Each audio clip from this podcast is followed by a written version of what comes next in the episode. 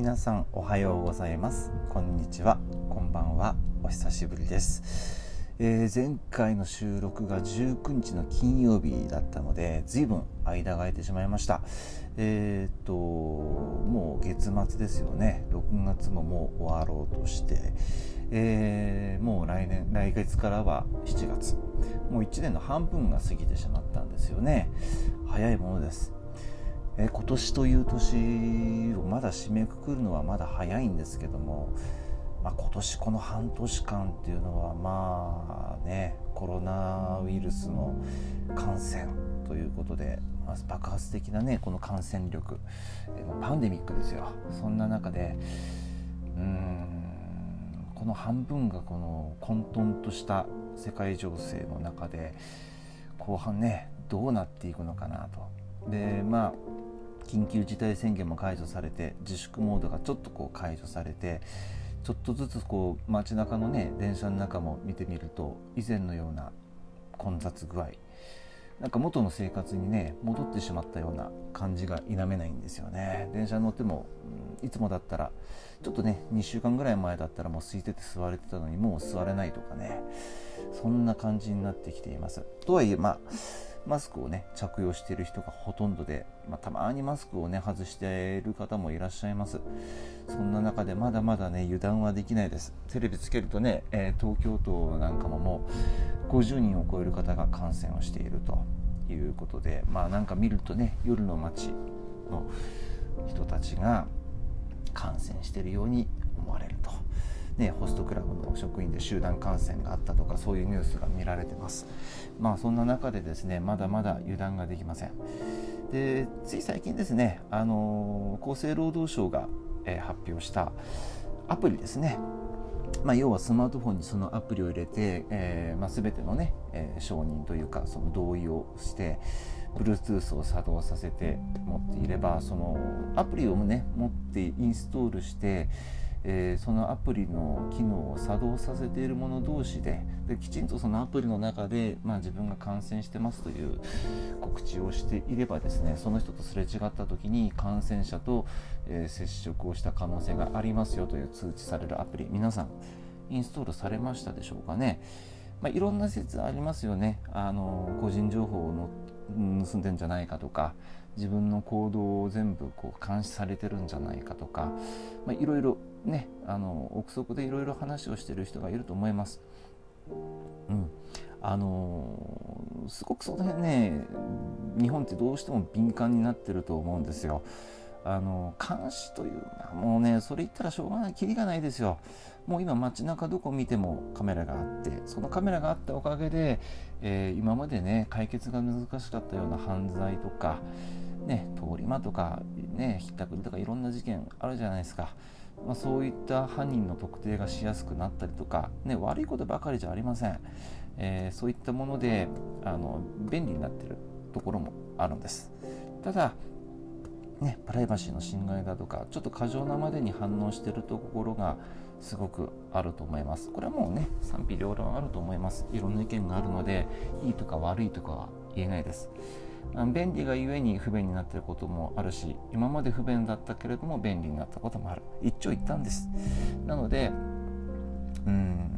どう使うかはもう個人の自由じゃないですかね。アプリを入れるのも入れないのも自由。ね入れてもあの機能を作動させないのも、まあ、自由です。でもこれがあることによって、まあ、少しでもねあの発見が早くなればいいんじゃないですかね。だから僕は入れてます。ただいまだにね入れてあの家帰ってきてアプリを見て開いて今日濃厚接触者がいたかどうか確認はしてます。今のところ出ていません。ただそうなるとね国民全員がですねこのアプリを入れて、えー、機能を作動させて、えー、感染したと分かったらすぐにそのアプリに、えー、入力しないとねこれ全く意味がありません。なので、えこれはですねどうなんだろうね。国民全員が入れてくれればいいんですけどスマートフォンじゃない人もいるし携帯電話持ってない人もいるかもしれないしすごく難しいところです。ただ国としてはやることはやったよということを示さないとねなかなかこう国民の理解も得られにくいんじゃないでしょうかね、まあ、そんな中でまだまだあのー、感染のリスクも高いので皆さん気をつけていきましょうそんな中でもしかしたら今日ネットのニュースでねあの見た人もいるかもしれませんけれども実はお隣の,、ね、あの大陸の国で、まあ、いわゆる中国と呼ばれている国ですねそこでですね新しいインフルエンザが発症しているというニュースを僕読みました。あのー、あんまり細かくは言いません。あの詳しく知りたい方は調べてみてください。なのでこれもまた感染リスクの高い、えー、未知のウイルスである可能性もあるということです。なんかね、あのー、今年はこういうウイルス感染症に対してすごくいろんなニュースが出ていて過敏になってるなというところもあるんですけれどもねここまで来ると自己防衛も必要だと思うんですよ。あのまずは基本手洗いでうがいについては賛否両論ありますあのうがいが実は全く効果がないという説もあれば効果があるという説もあるんですけれども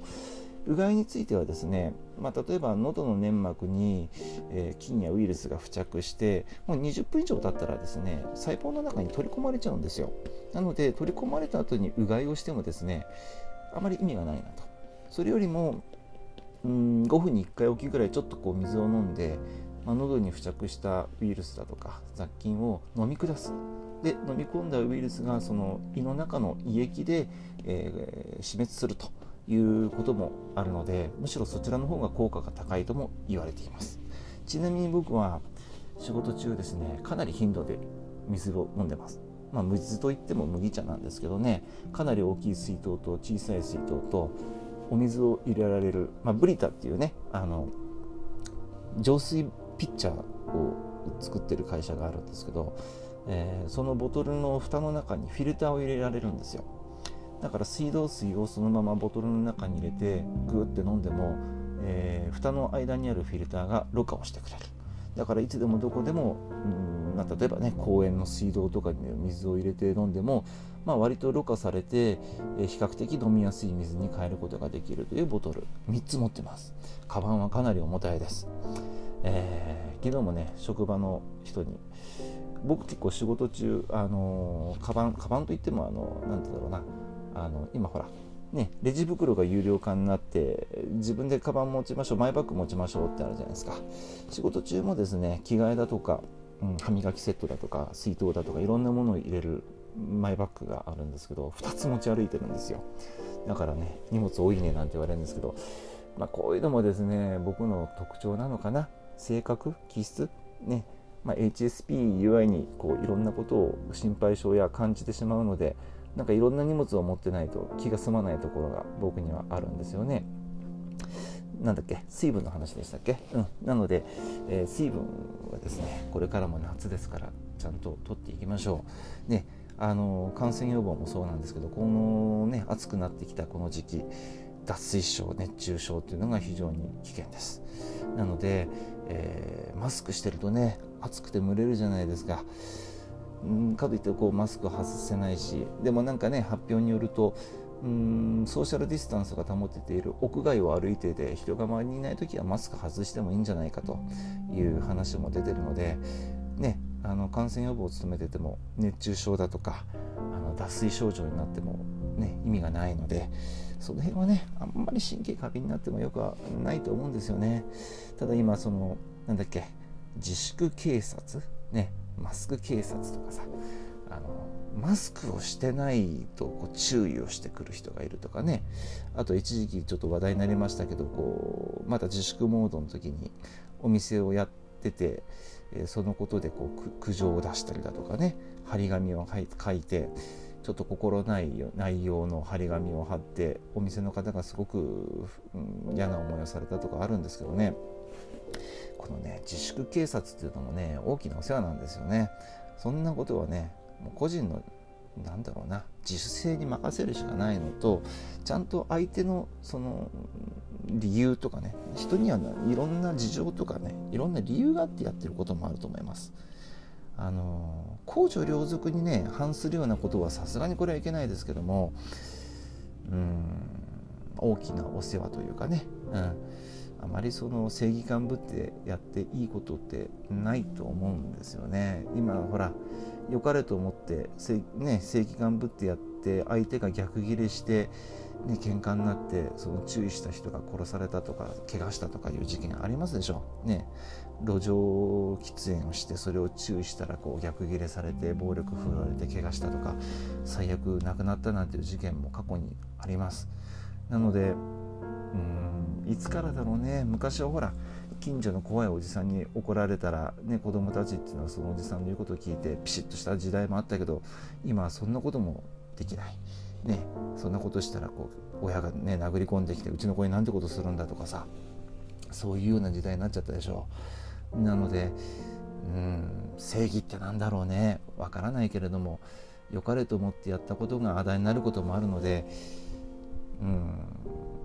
無関心ではないけれども用心しなきゃいけない時代になったかな。うん正義、うん、正義って難しいですよね。なのでうん、いつからか日本ってこう変わってきちゃったねそういう話もねちょっと今度またしていきたいと思いますあのちょっとこれもね HSP とちょっと話がずれちゃうかもしれないけれどもうんもっとこう人に優しくできる世の中になっていってほしいなと思います。あのお互い様譲り合い思いやりこれが大事じゃないかなと思います。うん。そんなわけでですねちょっとしばらくは時間が空いちゃったのはですね私もちょっと最近勤務で疲れたりちょっとね落ち込んだりしたこともあったんでなかなかこう思うようにねあの動けなかったんですけど今日は一日休みで